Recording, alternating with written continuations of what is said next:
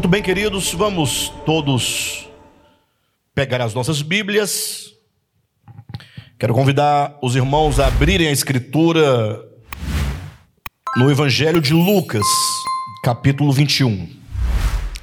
E hoje nós vamos começar a falar de um assunto extremamente urgente, necessário uh, para os nossos dias. Uma palavra profética a igreja do Senhor destes ou deste último tempo. Uma palavra introdutória. Acredito que se tudo correr bem, se o Senhor nos permitir, nós seguiremos nessa série uma palavra profética à igreja do Senhor deste último tempo. Uh, vamos fazer uma abordagem uh, no livro de Daniel, ali nos primeiros seis capítulos a primeira parte desse livro profético, de grande importância para nós, mas hoje vamos fazer apenas uma introdução no sentido de chamar a sua atenção para uma necessidade urgente, necessária, no sentido de um despertamento espiritual, até porque eu acredito que nós vivemos tempos proféticos. Eu creio nisso não somente pelo testemunho da Escritura, que me parece muito claro, mas, sobretudo, pelo que se vê diante dos olhos, aquilo que nós estamos vendo. Eu sei que nem todos estão vendo, e outros vendo também não veem, e outros vendo fingem não ver. Então, eu creio que é preciso, mais do que nunca, que nós uh, possamos ouvir a voz de Deus nos chamando a urgência desses tempos que vivemos. Uh, Fala-se muito do Apocalipse, né? Fala-se muito das trombetas do Apocalipse, e as pessoas deixam de atentar que trombeta na Escritura é sempre um chamado, é sempre um convite, é sempre uma proclamação. É como que Deus despertasse o seu povo, chamando-o para algo de extrema importância.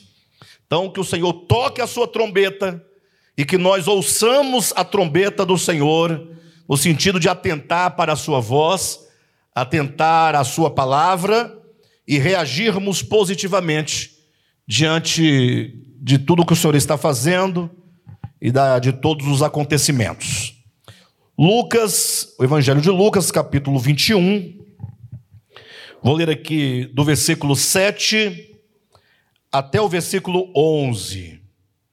Então nós tomamos do 23, do 25 ao 33.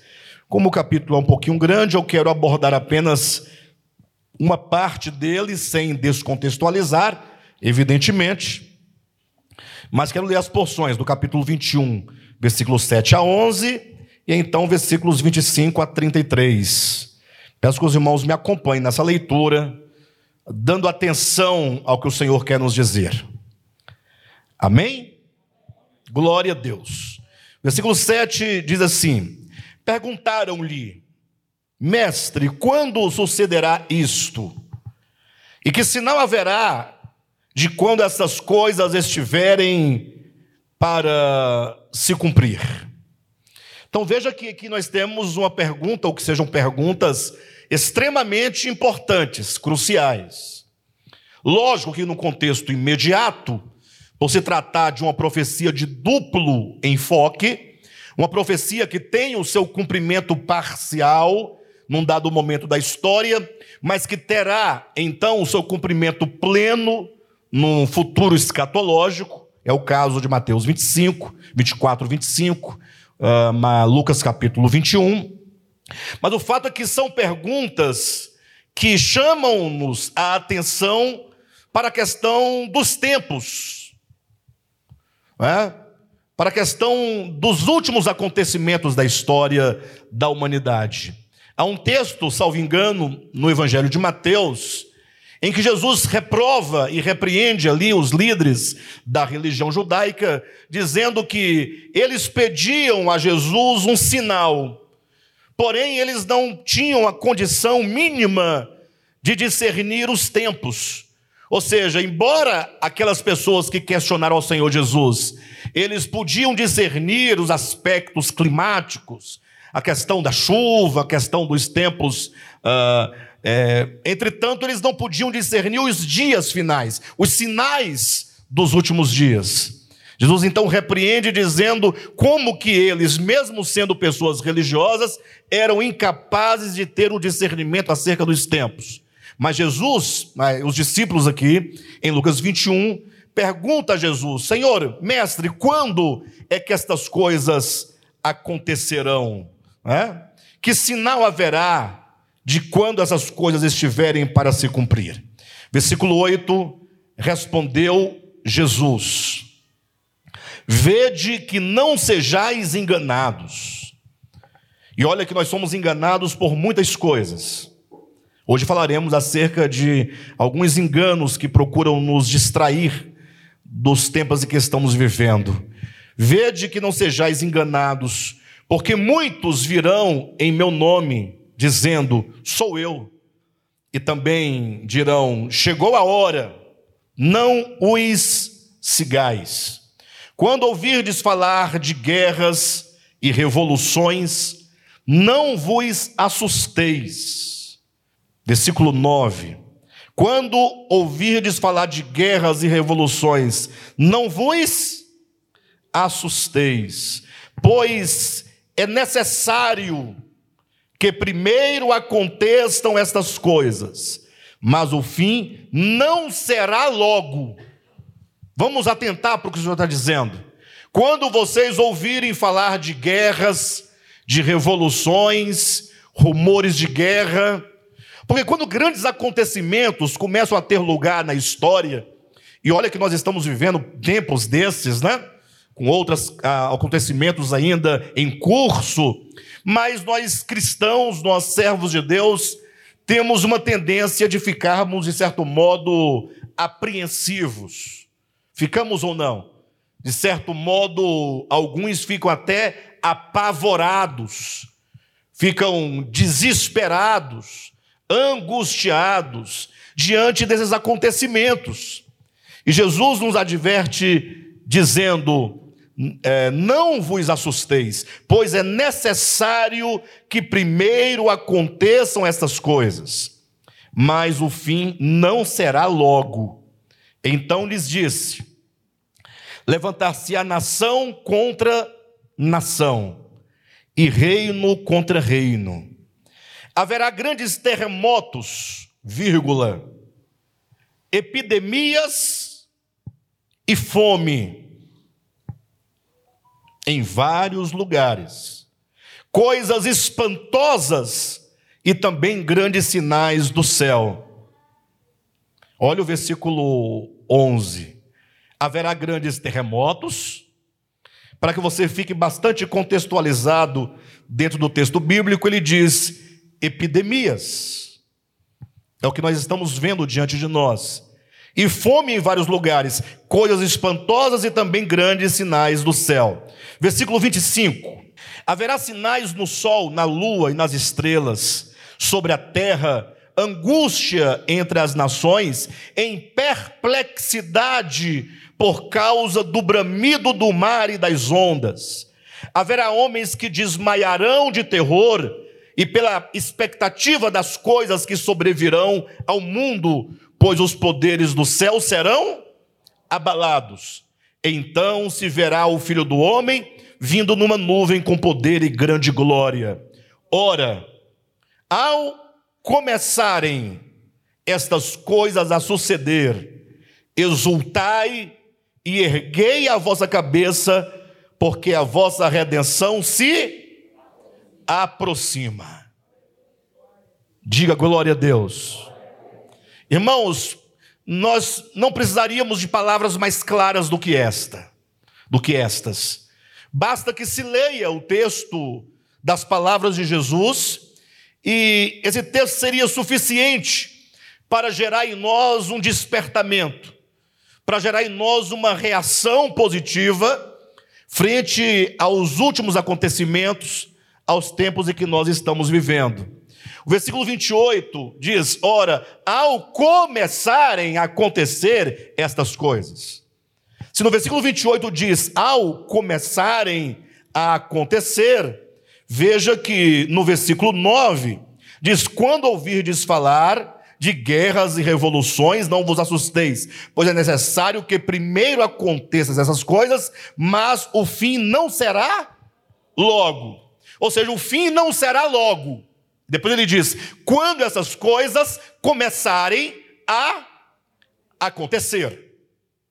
Ou seja, se nós pudéssemos perguntar em que momento da história nós estamos vivendo, eu diria que, pelos cumprimentos das profecias, nós estamos exatamente neste versículo 28.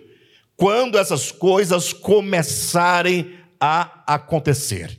Eu não quero gerar pânico, desespero em ninguém, até porque o objetivo dessa mensagem é exatamente o contrário é, nos levar a exultar, a erguer a cabeça, a olhar para cima, nos voltar para o Senhor, nos apegar com mais firmeza às verdades que temos recebido, mas o fato é que nós estamos vivendo tempos proféticos.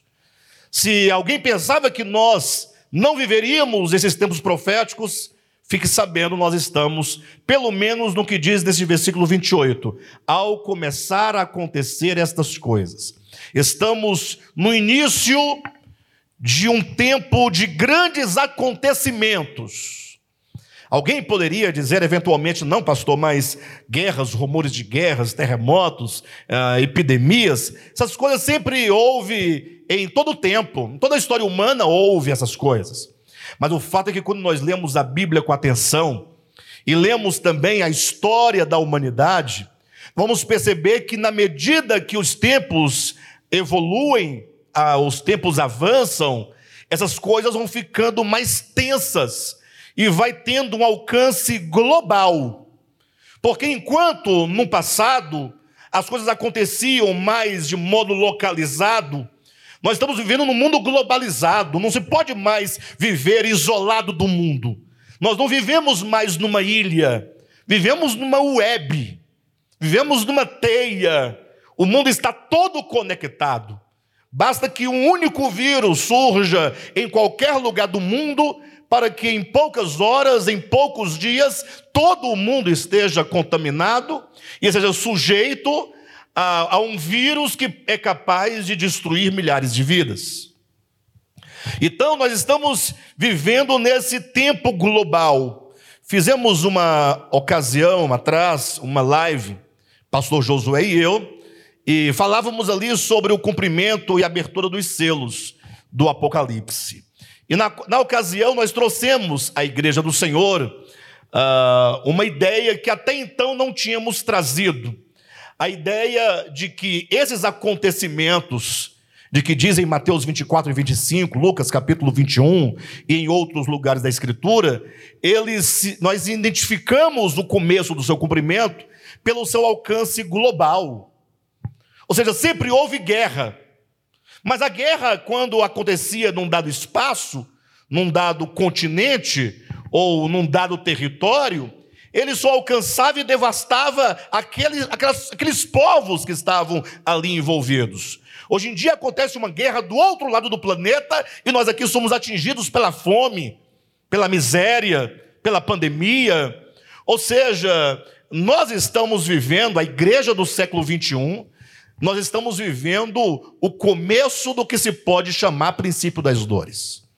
Eu sei que existe um grande interesse pela escatologia bíblica. Tanto é verdade que, se os irmãos observarem os vídeos mais acessados na internet, no, nosso canal, sobretudo, são os assuntos escatológicos, né? Tem um milhão de acessos, um milhão e meio de acessos, dois milhões de acessos. Mas acontece que quando as pessoas leem o Apocalipse, ou leem os textos escatológicos da Escritura, elas não estão atentando para o que se deve atentar. Porque nós estamos tomados de um espírito especulativo e estamos voltando os nossos olhos para qualquer coisa que não tenha a devida importância e assim deixamos de olhar para o que é evidente. Jesus falando sobre esses acontecimentos que marcarão a história que servirão de sinal da parousia do Senhor, ele diz: quando essas coisas começarem a acontecer, É preciso que vocês ergam a cabeça para o céu, que vocês voltem o coração a Deus, que vocês exultem. Ou seja, não tenhais medo, antes vocês devem exultar. Que vocês não fiquem atribulados, angustiados, perplexos.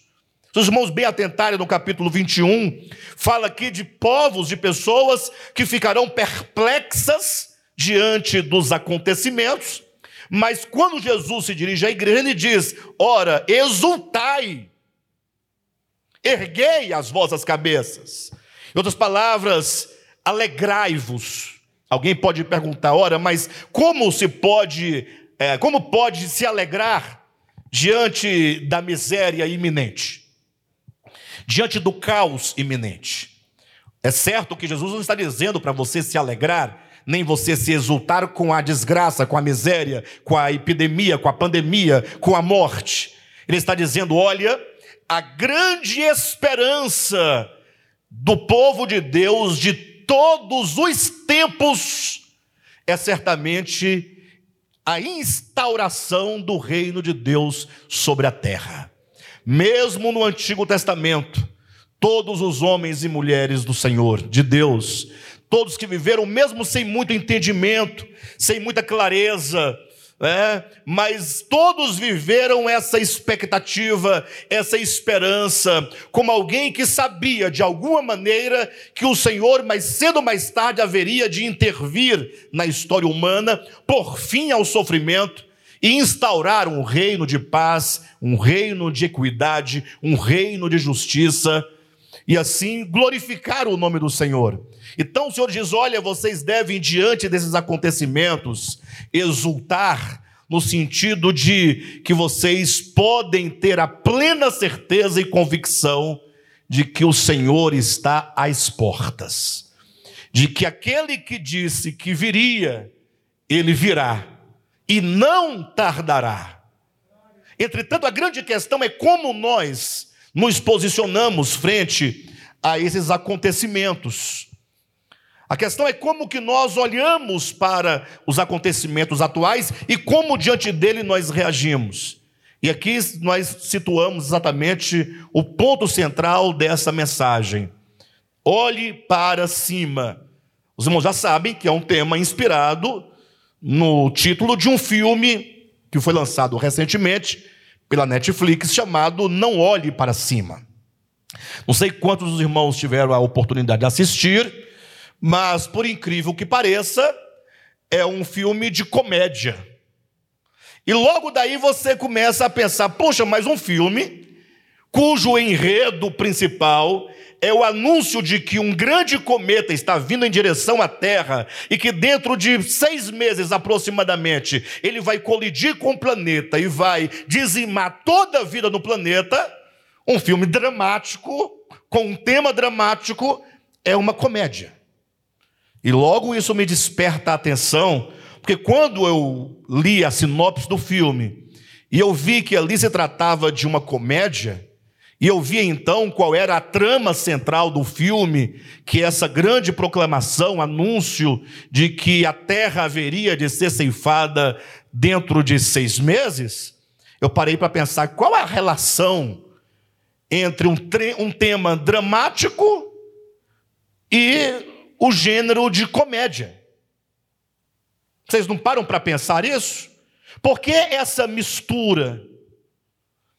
Será que há alguma mensagem que está vindo embutida nesse filme e que todas as pessoas, ao assistirem, deixam passar a mensagem principal que o filme quer transmitir? Infelizmente, queridos, nós ouvimos músicas, nós lemos livros, assistimos a filmes e geralmente o fazemos por entretenimento. Nós somos uma geração do entretenimento, uma geração mesmo que muito insensível às coisas verdadeiras, às coisas reais, às coisas que realmente valem a pena. Nós somos uma geração do videogame, uma geração, eu ia falar do, do Orkut, mas somos geração do Orkut, viemos de lá. Somos geração do TikTok, que nós temos ali um pequeno vídeo de um minuto ou dois minutos, só para nos fazer sorrir, seja do tombo que uma pessoa leva, seja de qualquer coisa, mas coisas que nos distraem o entendimento. Será que ao trazer um filme do gênero comédia, com uma trama de um acontecimento como este, de que a terra haveria de ser destruída em seis meses, toda a vida seria ceifada, a vida seria dizimada do planeta, será que nós não temos aqui alguma coisa como que nos dissesse: olha, diante de questões tão graves, que é a vida humana, a existência do planeta, as questões apocalípticas, será que nós não estamos sorrindo quando nós deveríamos chorar? Será que nós estamos, não estaríamos vivendo diante de um grande drama? As profecias se cumprindo, o que Jesus falou, o que os profetas disseram, os apóstolos anunciaram, estão diante de nós, mas nós encaramos tudo como uma comédia. Tudo no sorriso, nada entra em nós para nos trazer de volta à terra, nos firmar os pés no solo, para podermos olhar e, como seres inteligentes, por um momento nos perguntar o que, a humanidade está fazendo. Ou sendo um pouco mais apropriado, o que eu estou fazendo no meu tempo. O valor que eu estou dando às minhas oportunidades, ou às oportunidades que Deus nos tem dado. É interessante que esse filme também traz um título. Não somente esse contraste, não é? Do enredo, da trama do filme com o seu gênero, mas olha o nome do filme: Não olhe para cima. Você não pode deixar passar despercebida a ideia de que você tem aqui uma oração no imperativo. Não olhe para cima. De quem que é essa voz? Ou não é uma voz? Ou não é uma mensagem? Ou nós vamos perder o senso e achar que um filme se faz apenas para o entretenimento. Todo filme, a despeito do seu gênero, toda música, a despeito do seu gênero, tem uma intenção. Existem propósitos por detrás de todas as coisas que se faz conscientemente. Só não tem intenção aquilo que você faz sem consciência. Aquele jovenzinho de 12 anos, 11 anos, 10 anos de idade, 9 anos de idade, já passei por essa fase, eu sei, que fica ali apaixonado, uma paixão que ele não sabe nem o que é paixão por alguém e fica escrevendo aqueles poemas, né, que não dizem absolutamente nada e ele acha que diz tudo. Isso de fato não tem nada a ver, não traz nenhuma mensagem, é só a sua tolice mesmo, da sua meninice. Mas todas as vezes que eu olho para um livro, seja ele qual for, quando eu assisto algum filme, o que é muito difícil acontecer, e mesmo quando assisto, é muito difícil concluir o filme, este mesmo não consegui assistir tudo, confesso aos irmãos. Preferi ler a sinopse do filme e ter a noção dos aspectos gerais. Até porque não é meu interesse falar especificamente sobre o filme. Mas o fato é que quando eu olho para uma criação que há uma inteligência por detrás, eu entendo como sendo em cada uma dessas criações uma voz profética. Seja ela a voz profética de Deus, seja ela a voz profética das trevas.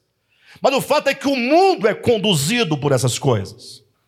Nós somos forjados, nós somos formatados a nossa mente, a nossa consciência, a nossa consciência é uma consciência plástica que pode ser moldada.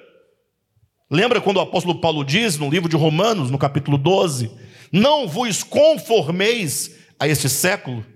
Ou seja, está dizendo que a sua mente humana, o seu coração, ele é moldável de acordo com a forma que você se permite ser ali é, moldado, ganha a forma da forma que você se permite.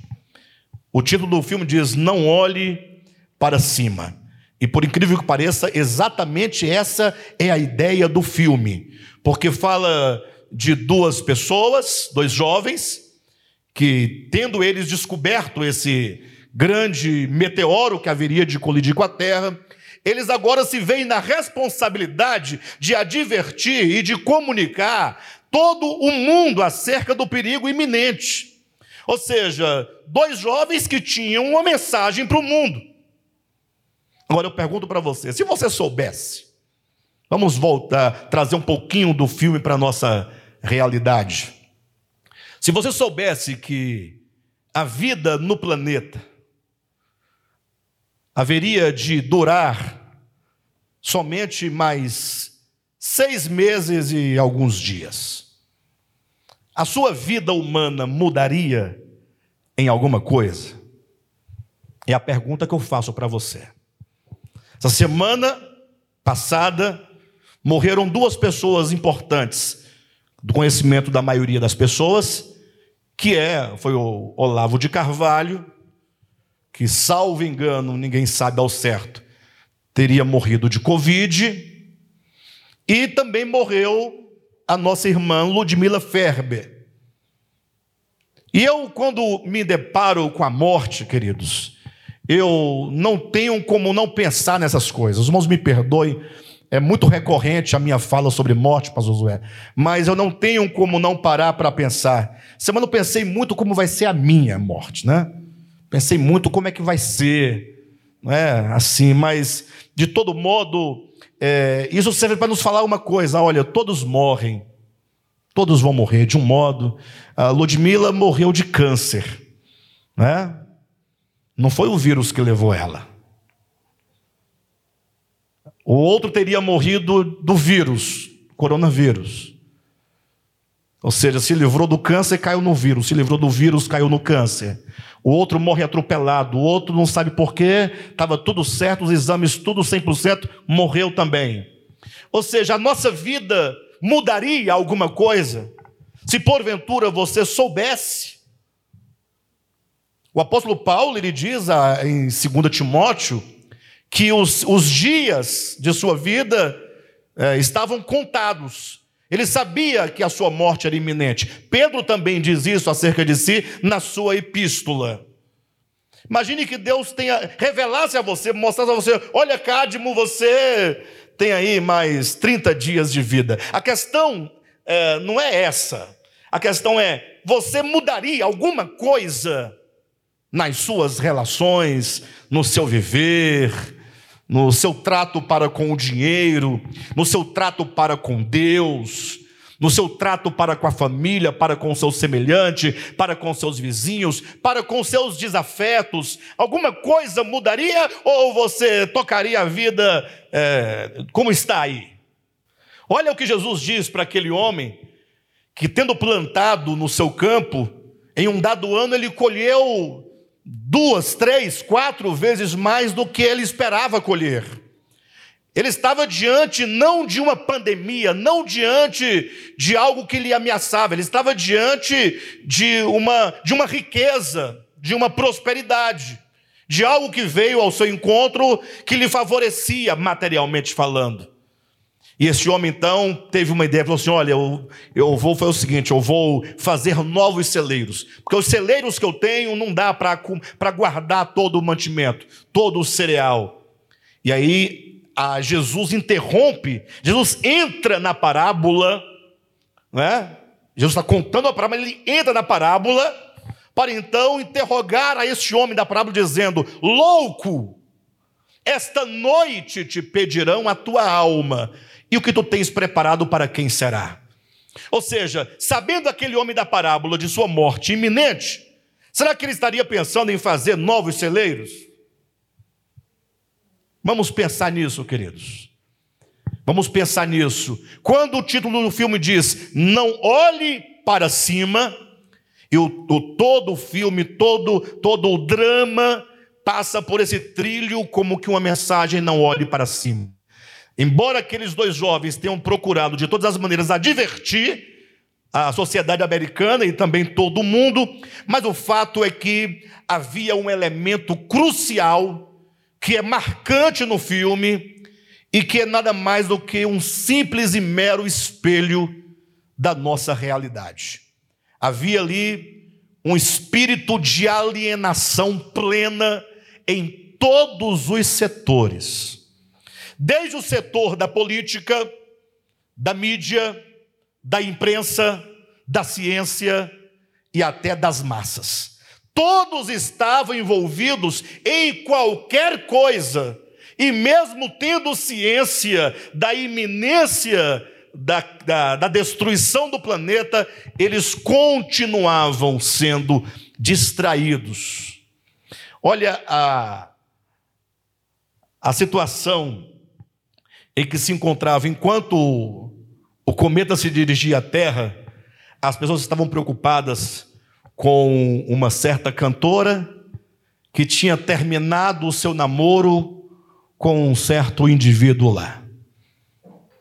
E me parece que aquela aquela astrônoma, né, que era uma candidata ao, ao PhD, né, o seu doutorado, era a única pessoa que de fato estava preocupada com o que estava acontecendo, com o que estava para acontecer.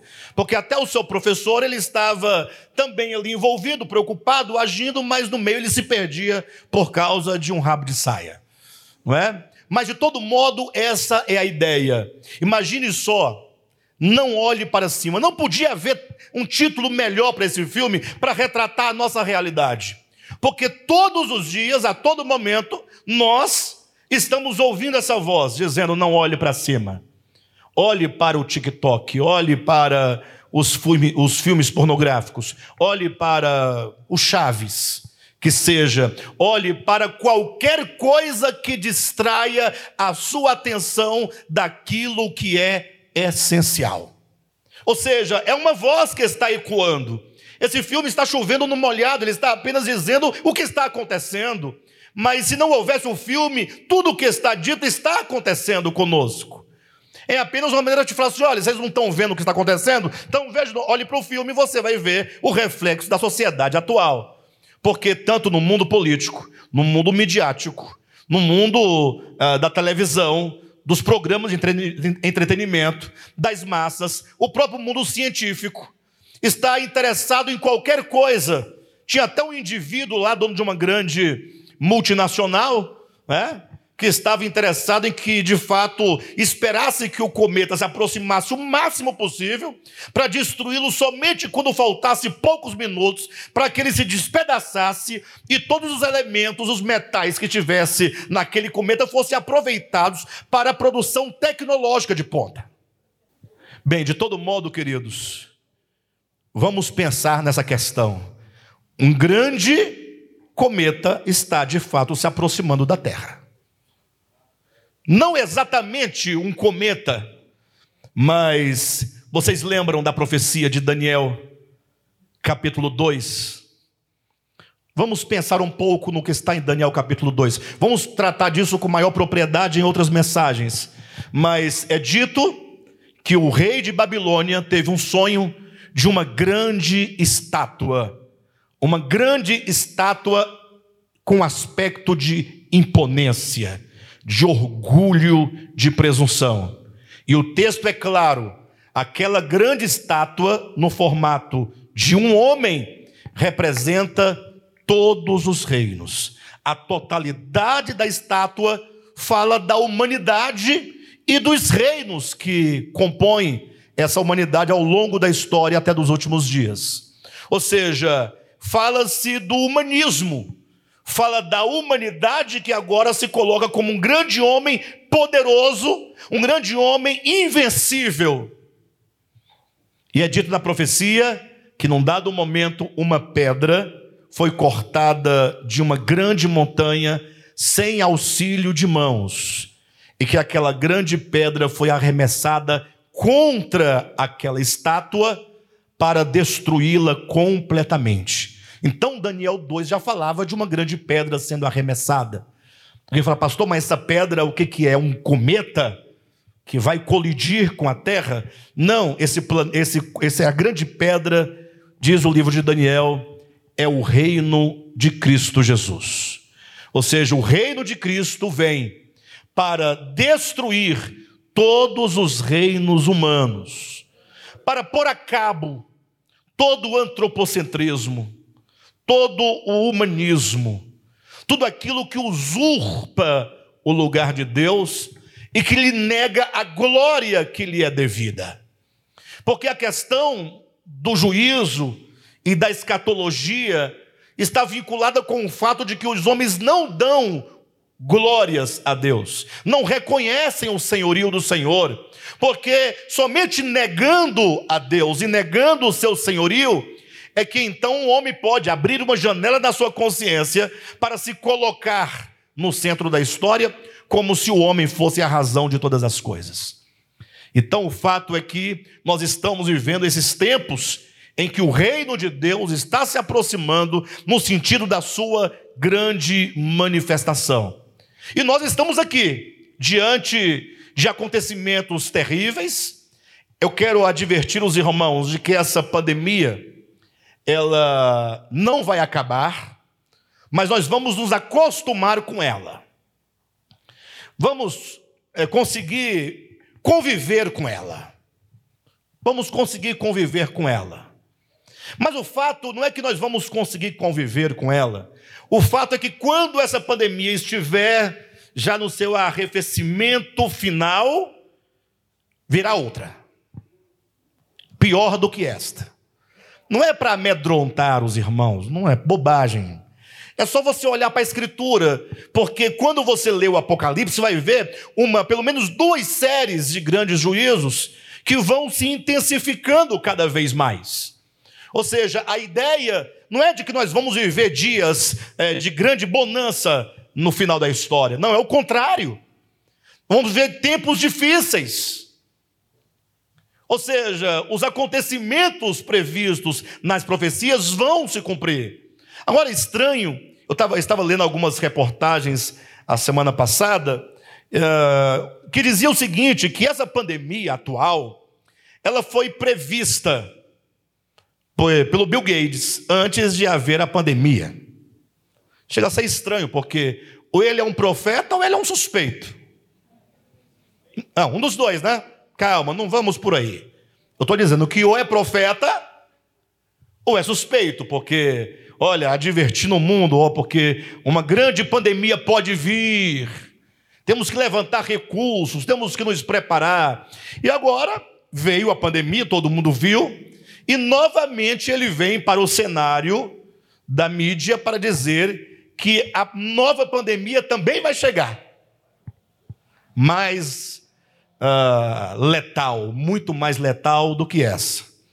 E aí a gente faz o que agora? Este é o grande ponto. E o que, que nós temos visto? E o que, que nós temos advertidos aqui, advertido aqui deste púlpito aqui, para os irmãos? nós temos visto que nós, cristãos, nós, igreja do Senhor Jesus, estamos olhando para o lugar errado. Estamos olhando para a vacina. Se a vacina funciona ou não funciona. Não, a vacina não funciona, isso é bobagem. Isso aí é só, tá, tá ok. Não, a vacina é a solução, é a, vai resolver, vamos tomar. E aqui a discussão não é essa, tá? Eu estou dizendo que nós estamos completamente envolvidos nessas questões que, na verdade, só nos dividem. Nós estamos nos dividindo. Nós estamos criando conflitos familiares, internos conflitos na igreja. E o que, que Jesus diz para nós? Essa é a grande questão.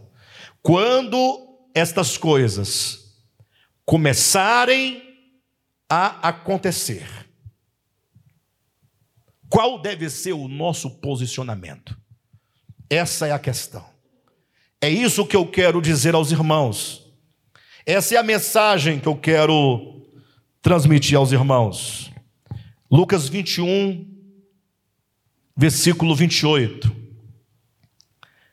Veja direitinho. Ora,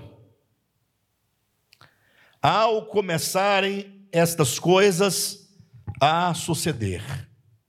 Ora, ao começarem estas coisas a suceder. Pensa nisso. Ouça Jesus dizendo. São palavras de Jesus.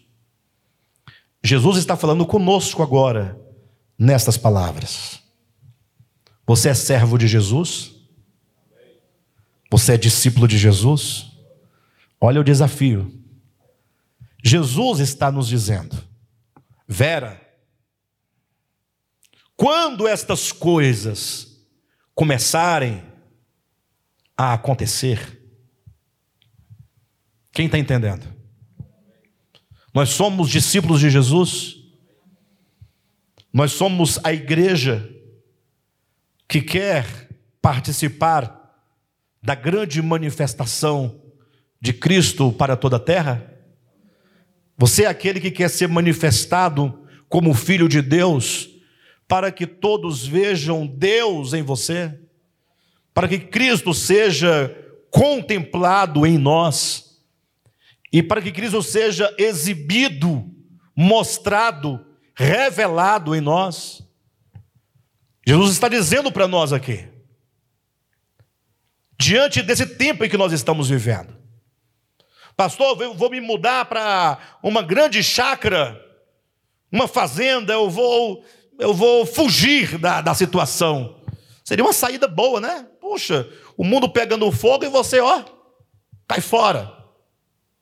Fica lá, escondido, sozinho, você sabe que tem pessoas que fazem isso, né? Fazem até esconderijos subterrâneos, leva mantimento lá para dentro. Você fala, não, graças a Deus que eu já estou aposentado, tenho minha aposentadoria garantida, eu vou me isolar, vou ficar isolado, porque as coisas vão piorar. Nós queremos que não piore por enquanto, mas de todo modo nós temos nossos planos, né? nossos planos. O que, que Jesus diz para você? Que você deve fazer quando estas coisas começarem a acontecer. Quando as pessoas não estão deprimidas, adquiriram várias síndromes, a síndrome do pânico, quantos não estão desesperados, em face do que estamos vivendo, e é coisa simples, pelo que ainda virá. Pastor, você está profetizando? Não, eu estou dizendo o que diz a profecia do Apocalipse. Não é aqui uma tentativa de predição nenhuma. É só você ler Apocalipse capítulo 4 em diante. Mais precisamente capítulo 6 em diante. E você vai, perceber como que as coisas vão se suceder uma após a outra. Agora, a grande questão, e essa é uma responsabilidade nossa enquanto ministério, é conversar com os membros, esses imediatos que aqui estão, e se essa voz puder alcançar outras pessoas que estão fora do nosso cuidado, até porque o tema da série é uma palavra profética à igreja de Jesus neste último tempo.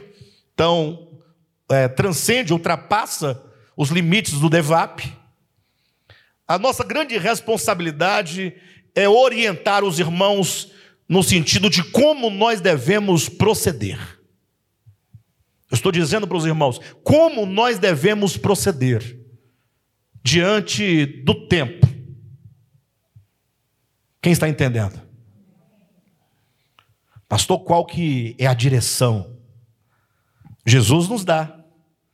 Ele diz assim: quando, versículo 28, ora, ao começarem estas coisas a suceder, vírgula, exultai exultai. Quem é capaz de exultar? De que natureza é essa exultação? A palavra exultar, se você tomar a raiz dessa palavra, é erguer-se, levantar-se. Erguer-se. Eu, nessa tarde, hoje à tarde, lendo esse texto, fui ao grego exultai, erguei, levantai. Não tinha como não vir à minha mente a ideia da parábola das dez virgens. Que esperaram, esperaram, esperaram, esperaram o noivo, e o noivo tardou e todas foram adormecidas, tomadas de profundo sono. Mas de repente bradou-se a voz: Eis o noivo. E elas então se despertaram, se levantaram, se ergueram. O contexto dessa parábola é outro. Lá trata mais especificamente acerca dos mortos, dos que morreram com Cristo. Mas a ideia que eu quero que os irmãos tenham é de que num dado momento elas se dão conta agora, se despertam, se levantam para a iminência da chegada do noivo. Então Jesus diz: levantai-vos, exultai-vos. Ora, se ele diz exultai, ou levantai, ou erguei-vos, é porque ele está dizendo que nós estamos vivendo como? Acomodados. Estamos, de certo modo, anestesiados. Estamos tomados pelo entretenimento, pelas facilidades da vida. Estamos enredados pelos nossos sonhos, pelos nossos planos que não incluem a manifestação do reino de Deus. Porque nós temos planos, não temos, irmãos? Sim ou não? Se você não tem plano, você está morto, meu irmão. Acorda, levanta. Agora a questão é: será que o, os, nos nossos planos tem lugar para o reino de Deus? O que, que você vai fazer nos próximos cinco anos? Você tem algum plano? O que, que você está pensando que você vai fazer nos próximos cinco anos? Ah, vou concluir minha faculdade, vou ter passado num concurso público, vou ter juntado uma grana para dar entrada num apartamento, né? vou me aposentar, vou fazer isso, vou fazer aquilo outro. Nos seus planos tem lugar para manifestação do reino de Deus? Ou o que se pode fazer? Jesus está dizendo: quando essas coisas começarem a acontecer, gente, isso é um sinal. Jesus está dizendo: vocês não serão pegos de surpresa. Vamos citar o, o texto da vinda como ladrão, Josué. Ora, mas o próprio Paulo vai dizer em 1 Tessalonicenses capítulo 5 que nós não estamos em trevas, e nem estamos bêbados, nem estamos dormindo, nós que andamos na luz. Ou seja, se você está na luz, se você está em Cristo, se você está na verdade, efetivamente, você não será pego de surpresa. Enquanto está todo o mundo anestesiado, tomado por um espírito né, e uma ilusão, uma alienação de consciência, de mente, você está claro. Jesus disse: quando você vir estas coisas acontecendo, levante-se, reaja. É verdade, Jesus vai voltar. É verdade. Aquele que disse que viria, virá e não tardará. Hebreus capítulo 10. Aquele que vem, virá e não tardará. O que, que se segue a isso? Aquele que vem virá. Quem conhece o texto de Hebreus capítulo 10? E não tardará. Todavia. Ah, gente. Esse todavia faz uma diferença. Porque no primeiro momento é uma informação: aquele que vem virá e não tardará. Quando ele diz todavia, esse todavia te pega pelo colarinho, te chama a atenção, te traz para perto e diz: todavia, ou seja, diante da iminência daquele que vem, o justo viverá é pela fé. Ou seja, você tem que ter uma atitude de fé, uma coragem de fé, um gesto de fé uma prontidão de fé. Ou seja, eu vou começar a arrumar as minhas malas. Vou começar a colocar a minha vida em ordem. não dá tempo mais de brincarmos de cristãos. Um irmão do Sem Fronteiras essa semana postou no grupo Sem Fronteiras um tema para discussão muito interessante, por sinal. Um tema que nós precisávamos discutir. Uma hora numa mesa comendo um churrasquinho bem gostoso, uma Coca-Cola gelada e nós conversarmos. O irmão dizia, porque houve a, a morte do Olavo de Carvalho, e a discussão que ele trouxe lá da família dele dizia mais ou menos assim: e aí, Olavo é, é, é, era cristão ou não era cristão? Como é que é esse negócio? Fumava igual caipora e falava muito palavrão. Aí, se você estender conversa, a pergunta: ele é salvo ou é perdido? Pode chamar o indivíduo desse de cristão ou não? Eu pergunto: e quem é que você pode chamar de cristão? Hã? Quem é que você pode chamar de cristão? Porque você está aí dizendo que o fulano não é, não é cristão, que o outro não é cristão, que o outro não é cristão. Você está fazendo a seleção, você já está separando o joio do trigo desde agora, anjo do Senhor.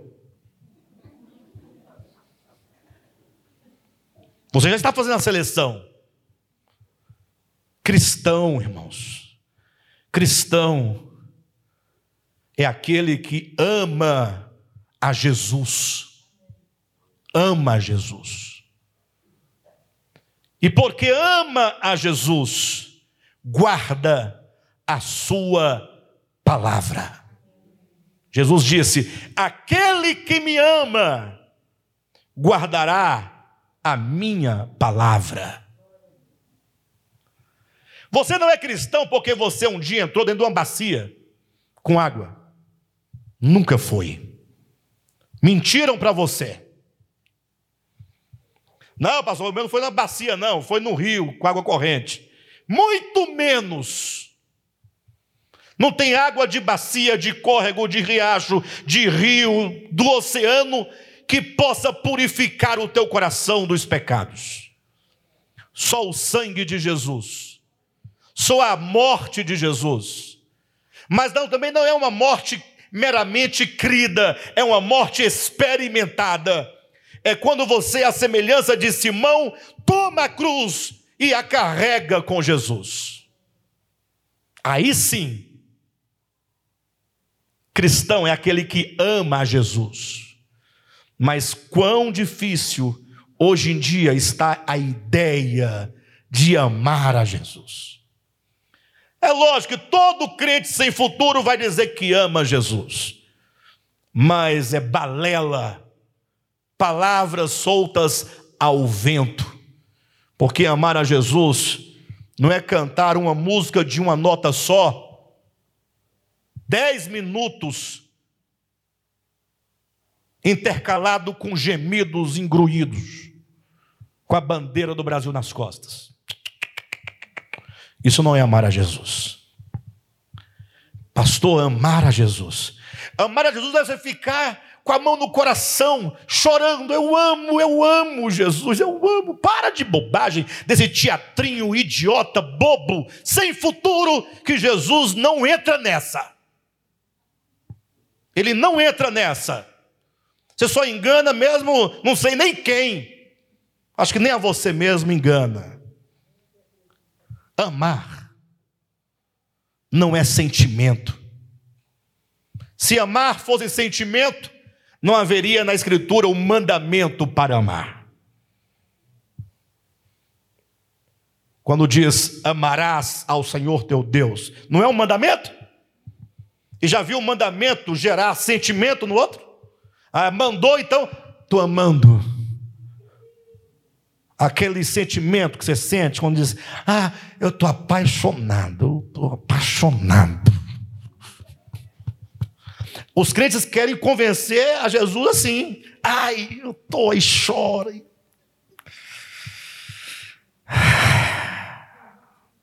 Não é por aí. Ah, pastor, então como é que é? Aquele que me ama, disse Jesus,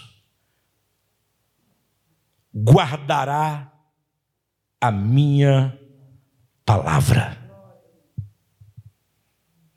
Ouça a palavra de Cristo. Se eu fosse você, eu leria todas as palavras de Jesus. E até para ajudar, compraria uma Bíblia cujas palavras de Jesus venham gravadas em vermelho, para você lê-las sem a dificuldade de ter que encontrá-las. As palavras de Jesus, uma por uma, e comesse, mastigar, orar, se arrepender, clamar, para que essas palavras sejam metabolizadas na mente, no coração, na alma, e elas então, nesse processo de metabolização espiritual, se tornem espírito e vida. Aquele que me ama guardará a minha palavra Eis o estatuto de um verdadeiro cristão. Não há outro. Mas não é questão de obrigação, dever, aguilhão. Não, você precisa ler essas palavras, e quando você entrar nesse processo de leitura das palavras de Jesus, a sua primeira experiência vai ser de estranhamento porque é a luz e as trevas. Nós somos opostos às palavras de Jesus. Nós não somos nada daquilo, nada daquilo. Tudo diferente. A gente vive num mundo competitivo, no mundo de inveja, no mundo do dinheiro o Deus adorado nesse século são dois: o ego e o dinheiro. Mamon. Ninguém vive sem ele. Lógico que ninguém vive sem ele. Mas o problema é quando nós vivemos em função dele. Jesus diz: Aquele que me ama guardará a minha palavra. Então, o estranhamento é a primeira experiência. Mas você insiste agora em oração, no sentido de clamar por Jesus. Clamar. Você tem uns exemplos da escritora. A mulher hemorrágica do fluxo de sangue. Quem já leu? Vocês sabem quem é aquela mulher? O nome dela? Quem já leu a Bíblia 30 vezes, já encontrou o nome dela na Bíblia? Tem lá. Tem o nome dela lá. Vocês nunca leram? Irmãos, quem já leu o texto da mulher do fluxo de sangue? Já leu? Quatro pessoas, cinco, seis, sete. Vocês não viram o nome dela? Só ficou com pena dela, né? Coitada dessa mulher. Pode até ser que alguém diga, ainda bem que eu não sou mulher, sou homem, para não ter um fluxo desregrado, contínuo. É o nível da nossa leitura.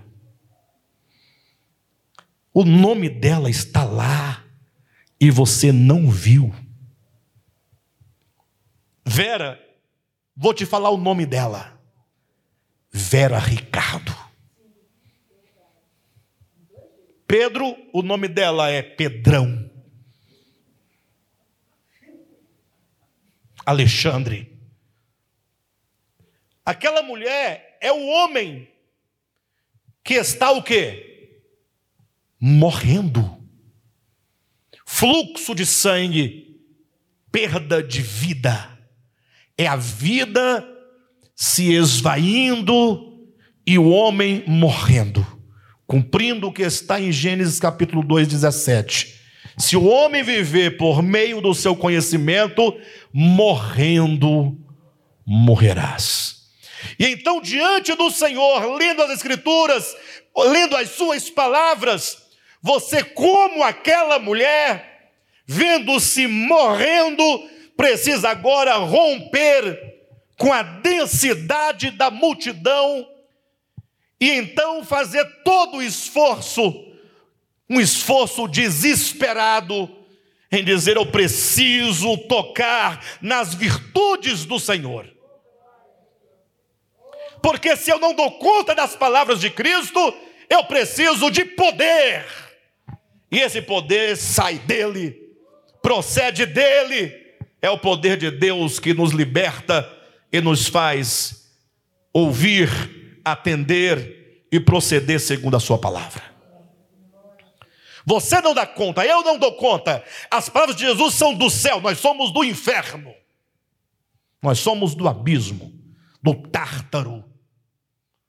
Mas, se você toca as vestes do Senhor, dele sai poder, sai virtude, ou seja, nós não podemos ficar parados olhando para a mídia, olhando para os jornais, olhando para os governos, olhando para as vacinas, para o vírus, para a pandemia.